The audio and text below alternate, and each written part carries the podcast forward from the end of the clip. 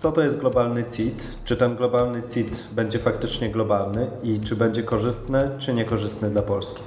O tym w podcaście pojutrze Polskiego Instytutu Ekonomicznego. Ja nazywam się Jakub Sawulski, jestem kierownikiem zespołu makroekonomii w Polskim Instytucie Ekonomicznym i dzisiejszy podcast poprowadzę wspólnie z Łukaszem Błońskim, starszym analitykiem w zespole strategii. Cześć Łukasz. E, cześć Kubo. Łukasz wcześniej pracował m.in. w OECD, y, zajmował się kwestiami podatków, także ta tematyka jest mu doskonale znana. W związku z porozumieniem, które zawarto na forum G7, e, w którym to te państwa G7 zobowiązały się, największe gospodarki świata zobowiązały się, że będą pracowały i wprowadzą między innymi globalny podatek CIT, czyli globalne opodatkowanie międzynarodowych korporacji. No w związku z tym pojawia się wiele wątpliwości dotyczących tego, jak będzie wyglądało to rozwiązanie od strony technicznej, kogo ono faktycznie będzie obejmowało i czy będzie korzystne tylko dla tych siedmiu największych, najbogatszych e, gospodarek, czy także dla pozostałych państw, e, państw świata.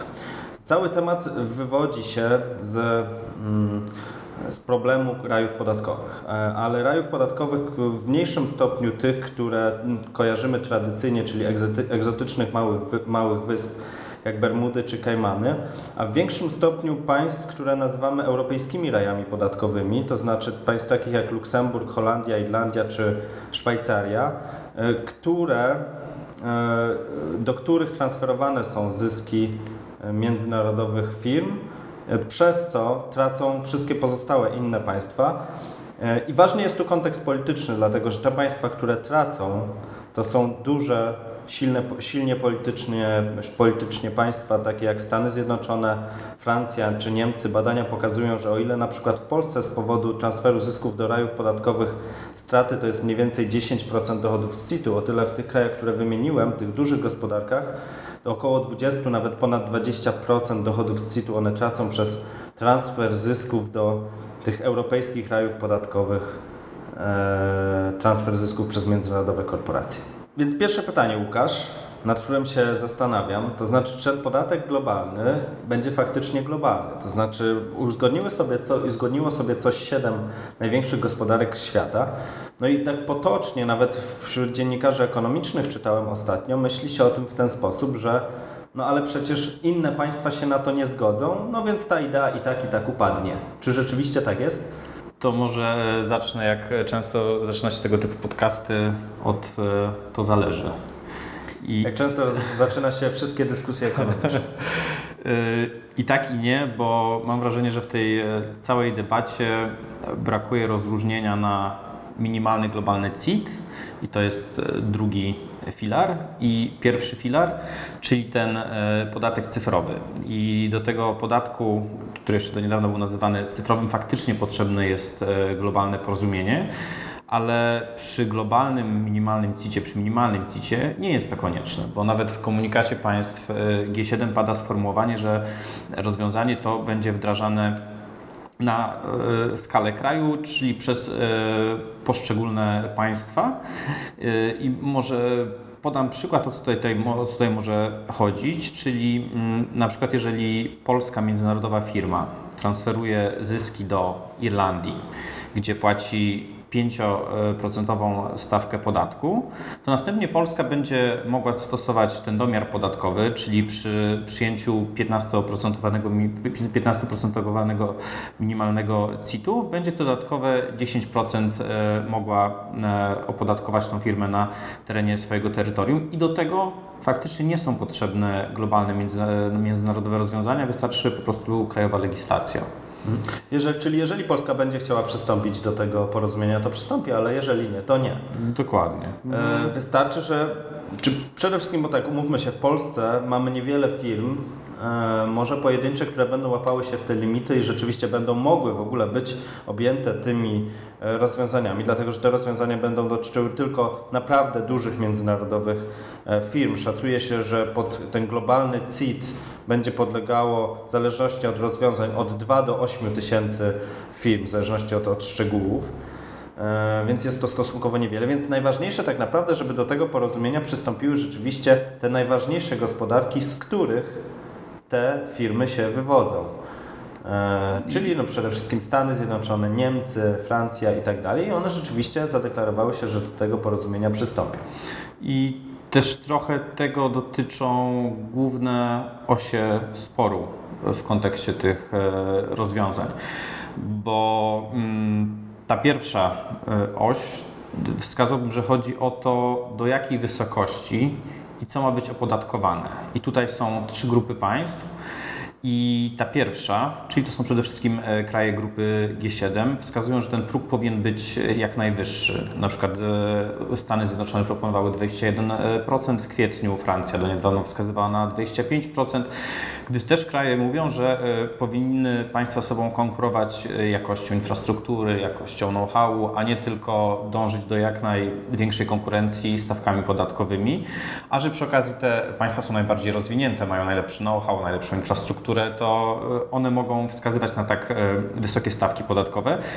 E, one też wskazują na to, że takie rozwiązania, w których ten próg będzie niski, będą na przykład uderzały w małe i średnie przedsiębiorstwa, bo one będą musiały płacić e, stawkę lokalną, która często wynosi powyżej 20%, a te, te, te międzynarodowe firmy cały czas będą płaciły ten niższy 15% CIT, dlatego ta stawka powinna być jeszcze większa i w miarę możliwości wyrównana z tą e, no, nominalną obowiązującą na terenie całego państwa.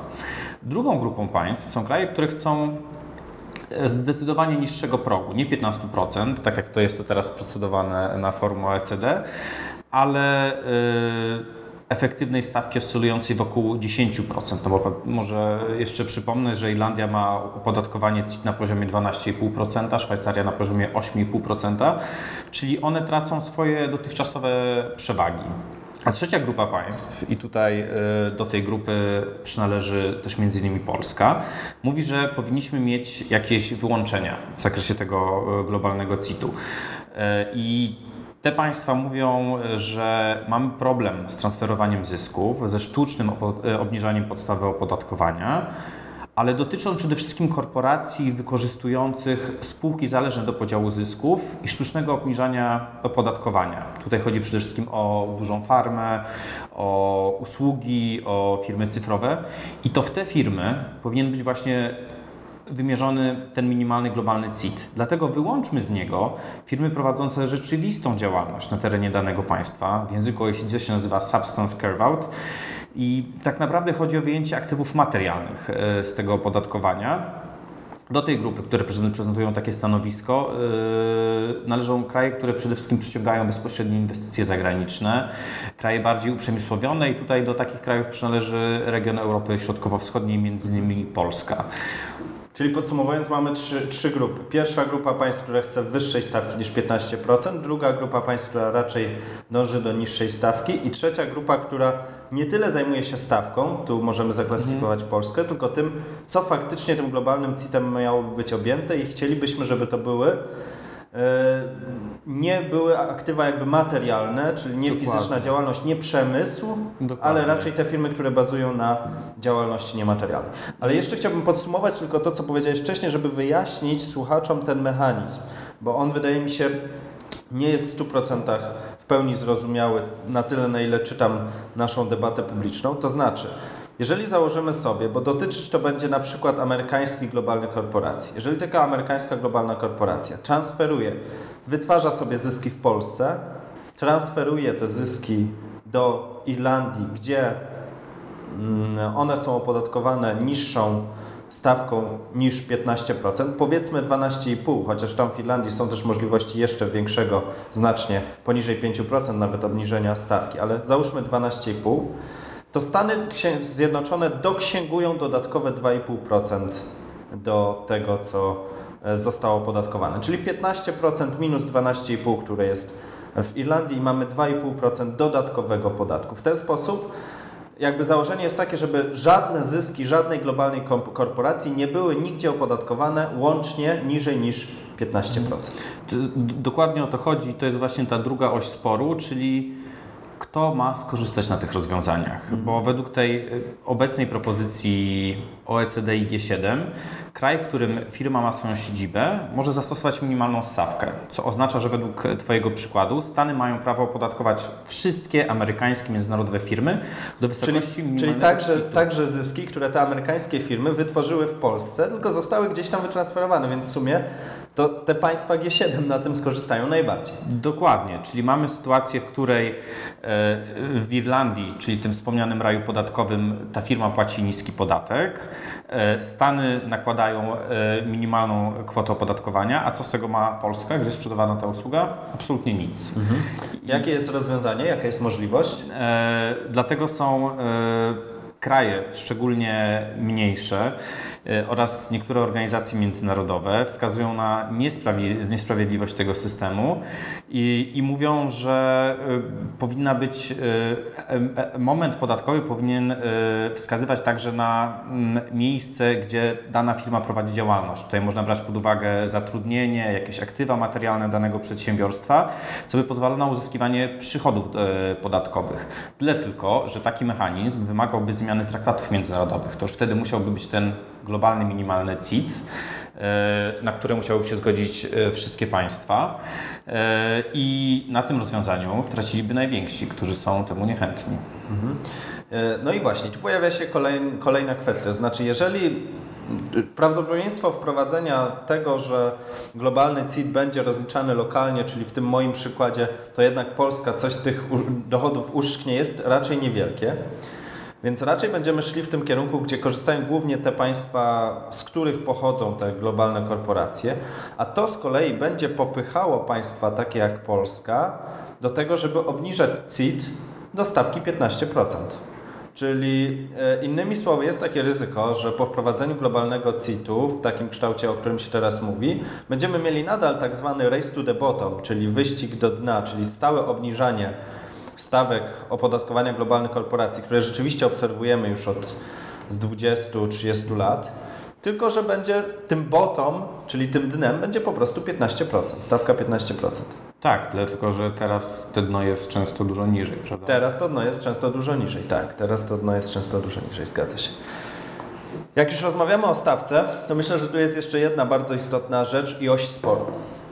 To znaczy, czy ta 15% stawka zaproponowana to ma być stawka nominalna, czy stawka efektywna. Efektywna to znaczy po wyłączeniu e, wszystkich ulg, e, zwolnień i tak. No takie ulgi czy zwolnienia mamy na przykład w Polsce. Przecież mhm. specjalne strefy ekonomiczne czy inne różne możliwości e, wyłączenia. Więc teoretycznie, gdyby to miała być włącznie z tymi wyłączeniami, to także niektóre dochody międzynarodowych korporacji w Polsce być może są opodatkowane niżej niż 15%.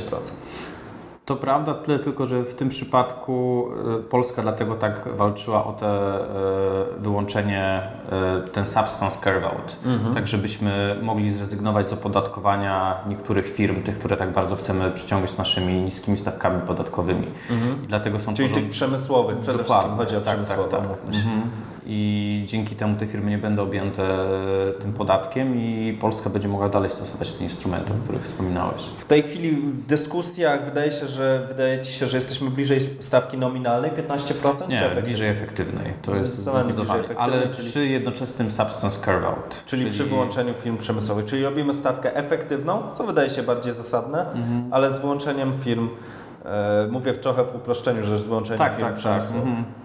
Dobrze, mówimy do tej pory głównie o tym e, filarze drugim tak naprawdę porozumienia, czyli minimalnym globalnym CIT, a teraz chciałbym chwilę, żebyśmy poświęcili wyjaśnili słuchaczom pierwszy filar, e, czyli coś, co można nazywać podatkiem cyfrowym. To znaczy w tym pierwszym filarze porozumienia e, Chodzi o powiązanie opodatkowania zysków międzynarodowych dużych korporacji, które prowadzą specyficzną działalność, to znaczy w zakresie tak już mówiąc technicznie, w zakresie dóbr kierowanych do konsumenta i usług cyfrowych.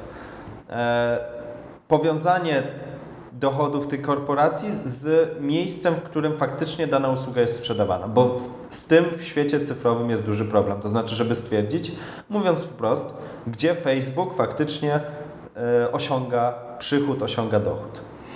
E, mamy teraz taką sytuację, w której Facebook sprzedaje swoje powierzchnie reklamowe francuskiej firmie i ta przestrzeń jest adresowana do francuskich konsumentów, a pełna kwota opodatkowania trafia do amerykańskiego fiskusa i mhm. chodzi o zmianę tego stanu rzeczy.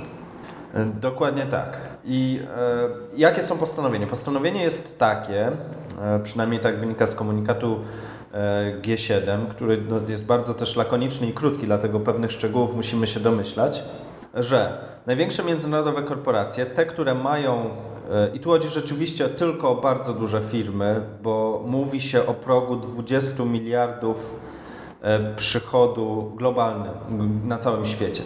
E, to byłoby około 100 największych firm tylko.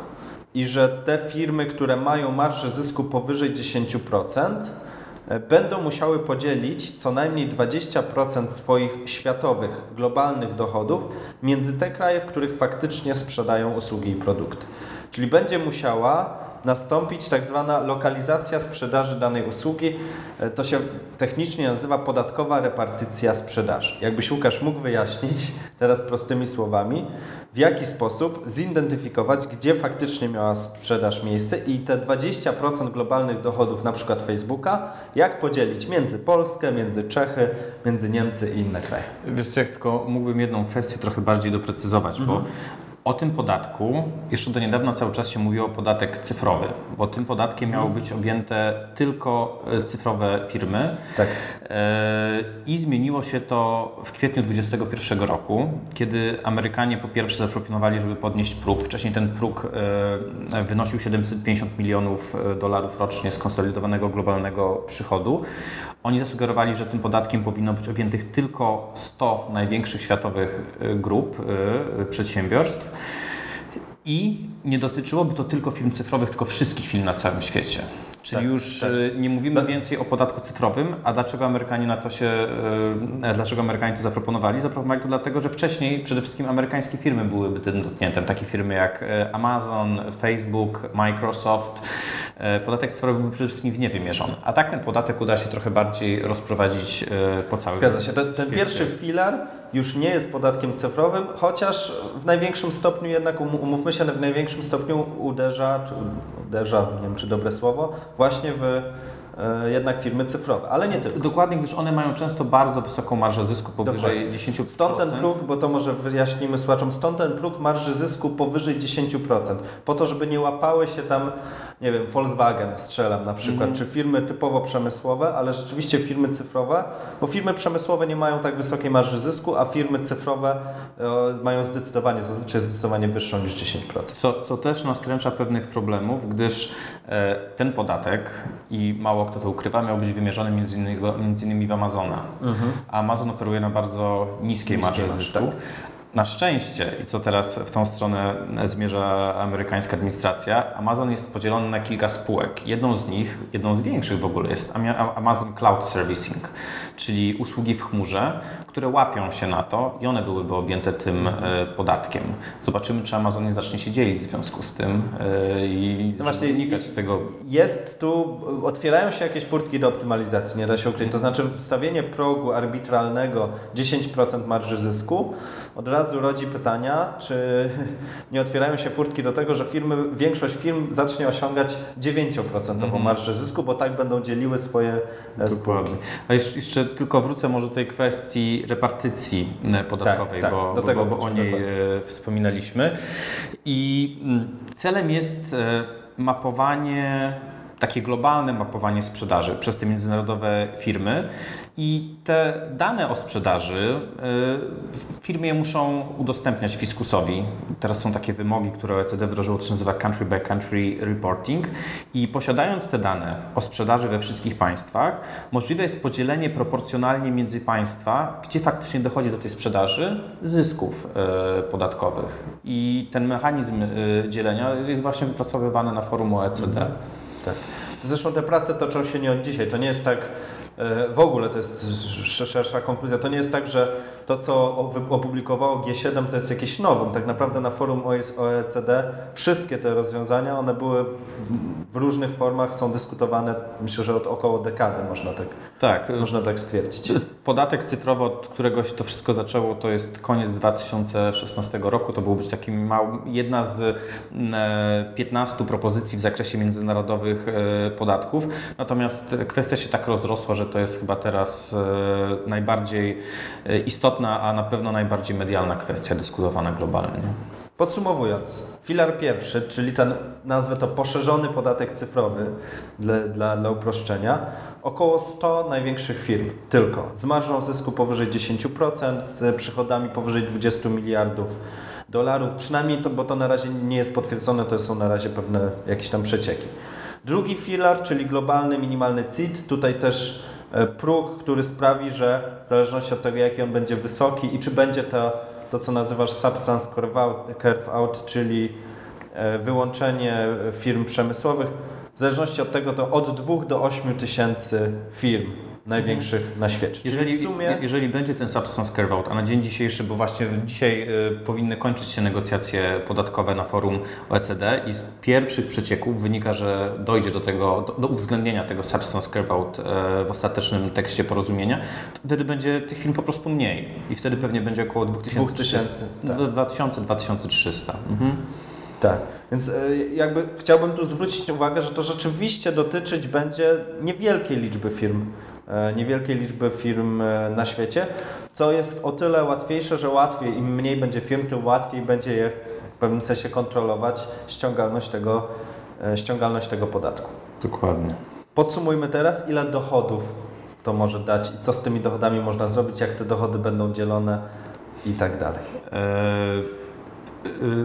Może najpierw podzielę na ten y, pierwszy y, filar, który tak ładnie nazwałeś poszerzonym podatkiem cyfrowym. Y, przy 100 firmach byłoby to około 10 miliardów dolarów. Według wstępnych szacunków, no bo tak naprawdę... Czyli szybko można policzyć, że średnio 100 milionów dolarów na firmę rocznie. Dokładnie. I to miała być jakaś taka pewna rekompensata dla tych e, państw, które w tak niewielkim stopniu będą mogły skorzystać z tego minimalnego globalnego CIT-u. Ale to jest tylko 10 miliardów y, dolarów, bo drugi filar, czyli, czyli minimalny globalny CIT, to już jest 115 miliardów dolarów. Mhm. To już są zdecydowanie poważniejsze pieniądze i to są pieniądze, które trafią przede wszystkim do najbardziej rozwiniętych państw, w których siedziby mają te największe międzynarodowe korporacje. Mhm. E, tak, rzeczywiście drugi filar może dać dużo więcej, ale on też obejmuje więcej firm. Więc Dokładnie. chyba w przeliczeniu na firmę, to jednak ten pierwszy filar, tak na szybko licząc, wydaje mi się bardziej dotkliwy, ale... To prawda. Mhm. I e... razem to są wpływy rzędu 125 miliardów dolarów rocznie. Mhm. No to teraz przejdźmy do polskiego kontekstu. Już trochę o nim mówiliśmy, e, ale chciałbym ten polski kontekst jeszcze poszerzyć i też jakoś podsumować. E, co dla nas, e, dla naszego kraju, bo, bo tak, Pierwsza reakcja była raczej negatywna, to znaczy minister Kościński w wywiadzie dla Financial Times był raczej sceptyczny. Potem wydaje się, że stanowisko Polski zaczęło się łagodzić e, i uzależniać właśnie od pewnych warunków. Mhm. Więc jakie są te warunki, które e, mogą sprawić, że to rozwiązanie będzie dla nas bardziej korzystne, a jakie są warunki, żeby ono e, było mniej korzystne dla, dla Polski? Myślę, że jeszcze stanowisko Polski w pierwszym odruchu było takie negatywne, gdyż wszystkie kraje po dwóch latach negocjacji raptem zostały skonfrontowane z jedno paragrafowym rozstrzygnięciem, tak, które zostało przedstawione przez kraj grupy G7. Mhm. Tak, dosyć lakonicznym, gdzie e, właściwie e, państwa, które nie uczestniczyły w tych rozmowach, e, nie wiedziały, jakie będą dalsze szczegóły tego typu podatków i zostały trochę podstawione pod, podstawione pod ścianą, że albo idziecie razem z nami, albo próbujcie sami ściągać podatki. I Polska potem zaczęła naciskać na ten e, substance carve out, czyli na te wyłączania, wyłączenia aktywów materialnych. Wydaje się, że do nich dojdzie i to było najważniejsze, bo chodziło o możliwość korzystania z naszych narzędzi podatkowych. Polska nie jest krajem, który, do którego e, następuje transfer zysków, nie jesteśmy rajem podatkowym, nie jesteśmy tak przez nikogo e, postrzegani, ale też chcemy prowadzić jakąś konkurencję podatkową, szczególnie że jesteśmy krajem, który cały czas e, przyciąga kapitał i w dużej mierze bazuje swoje PKB na e, przemyśle. I mm, to, jak wyglądały negocjacje i postrzeganie tej kwestii z naszej strony, jest chyba też takim e, przykładem, y, że y, jest duże ryzyko takich zbyt prostych, prostych diagnoz, bo w polskich mediach się pojawiły takie głosy, że Polska nie chce globalnego porozumienia, że Polska nie chce y, globalnego CIT-u, a to nie jest prawda. I nawet odniosę się tutaj do takiego dosyć głośnego raportu Unijnego Obserwatorium Podatkowego. To jest taka nowa instytucja, na której czele stanął Gabriel Zuckman. Ona szacuje, że 15% minimalny globalny CIT, e, że dzięki niemu Polska może stać 3,7 miliarda mm, euro rocznie. Pojawiły się tak. takie głosy, że Polska nie chce tych pieniędzy. No tyle tylko, że e, w tym dokumencie 15% e, minimalny CIT został przyjęty bez jakiegokolwiek progu dochodowego i bez jakichkolwiek wyłączeń, co znaczyłoby, że dla dużej części polskich małych i średnich przedsiębiorstw oznaczałoby to podniesienie E, podatków, czyli takie proste szacowanie krótkoterminowych wpływów bez szerszego uwzględnienia skutków gospodarczych jest w tym przypadku ryzykowne, bo też ten kontekst jest niezwykle istotny, a w tym momencie chodzi o kontekst e, dalszego funkcjonowania wielu polskich firm. Czyli trochę podsumowując, e, Polska nadal w przypadku tej części przemysłowej, czyli w przypadku, jeżeli, a umówmy się, raczej to wejdzie, te substance curve out, nadal będzie mogła stosować konkurencję podatkową, nadal będziemy mogli przyciągać ten kapitał. Natomiast w przypadku już bardziej firm opartych o działalność niematerialną, no to te firmy e, będą miały mniejszą motywację do tego, żeby transferować sobie swoje zyski z Polski do Irlandii no bo obniżka powiedzmy tego, tej stawki podatkowej nie będzie tak jak w tej chwili z 19% w Polsce do 12,5%, a czasem nawet mniej niż, tak jak mówiłem, kilka procent e, tylko będzie obniżka z 19 do 15%, bo reszta zostanie i tak dosięgowana przez Stany Zjednoczone, więc motywacja dla międzynarodowych firm do tego, żeby przenosić zyski gdzieś tam do Irlandii e, czy innych e, rajów, tak zwanych rajów podatkowych będzie mniejsza. A z drugiej strony będzie większa motywacja do Polski, żeby jednak obniżać tą swoją stawkę podstawową CIT-u do, do, do tej progu 15%. I też jeszcze tylko dodam, że o ile 10-15 lat temu takie obniżanie e, podstawy opodatkowania i transfer zysków były bardzo e, powszechnymi praktykami, to teraz mam wrażenie, że klimat wokół tego typu działań się zmienił i coraz większy nacisk jest kładziony na jakąś uczciwość podatkową, jakość usług publicznych, ale też e, zapewnienie dostatecznego finansowania, czyli uczciwość podatkową. Mhm. Także firma się pewnie dwa razy zastanowić, na pewno warto dla tych czterech punktów procentowych tak. transferować zyski, narażając się na tak duże straty wizerunkowe. O ile dzisiaj w przypadku różnicy 19% versus możliwość nie wiem, 5% na przykład, E, to z, korzyści finansowe przeważają nad korzyściami wizerunkowymi. O tyle w przypadku różnicy 19 versus 15 już te mhm. korzyści wizerunkowe mogą być e, ważniejsze niż korzyści finansowe. To się zgadza, bo rzeczywiście, tak jak powiedziałeś, klimat wokół tych zagadnień no, bardzo silnie się zmienił i mam wrażenie, że kryzys covidowy jeszcze przyspieszył te, te zmiany tego klimatu na właśnie pro prodochodową, to znaczy w tym sensie prodochodową dla państw, że mm, no, te globalne międzynarodowe korporacje powinny także przyczyniać się do e, dostarczania, budowania dóbr publicznych. Ale a propos tego klimatu, już kończąc wątek opodatkowania międzynarodowych korporacji, e, to chciałbym powiedzieć też jeszcze o innych podatkach globalnych, bo zmienia się w ogóle. E, to, to jest pierwsza w zasadzie dyskusja o globalnym opodatkowaniu czegokolwiek. E, I ona otwiera, czy dyskusje się już toczą, ale wydaje się, że otwiera, może otwierać także dyskusję o innych globalnych podatkach. W swoim raporcie Łukasz piszesz, czy nie wiem, nie chcę powiedzieć, że proponujesz, bo, bo to jest raczej suchy opis e, propozycji dwóch innych podatków. E, suche, ale, ale ciekawe, żeby było jasne. Dwóch innych podatków, które mogłyby być wprowadzone na poziomie globalnym. To znaczy podatek klimatyczny, środowiskowy i podatek majątkowy. E, jakbyś mógł powiedzieć krótko na sam koniec naszego spotkania o tych dwóch e, potencjalnych rozwiązaniach, które być może e, w przyszłości także będą wprowadzane. To też jest tak, że pewnie kilka lat temu jak, jak, jakbym usłyszał, że ktokolwiek mówi o globalnych podatkach, to bym go wziął za wariata. Tak. Że jest to po prostu niemożliwe. Dzisiaj kończą się negocjacje na forum OECD i wydaje się, że jest duże szanse na e, przyjęcie rozwiązania, które przejmie tak dużo państw. I też w kwestii tych podatków, o których wspominałeś, majątkowych czy, środowisko, e, czy środowiskowych, klimatycznych, e, na ostatnim posiedzeniu forum ONZ-u sekretarz generalny ONZ-u mówił, że niezbędne będzie wprowadzenie podatków majątkowych i coraz więcej państw na to się decyduje. Ostatnio Argentyna była takim państwem z grupy G20, które ten podatek wprowadziło i jego mm, skuteczność ściągania jest coraz wyższa.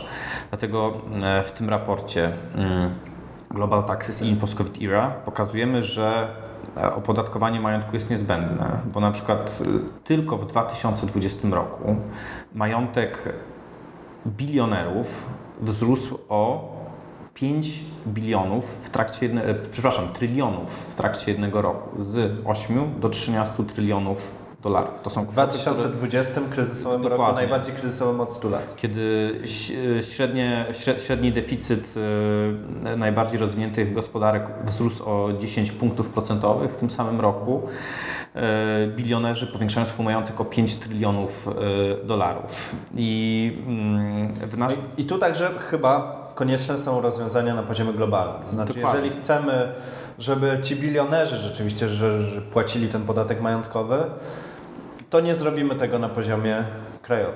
Bo też, też są inne szacunki, że ci sami bilionerzy wytransferowali od 2012 do 2016 roku 8 miliardów e, dolarów właśnie do rajów podatkowych, żeby unikać przed e, krajowymi administracjami skarbowymi.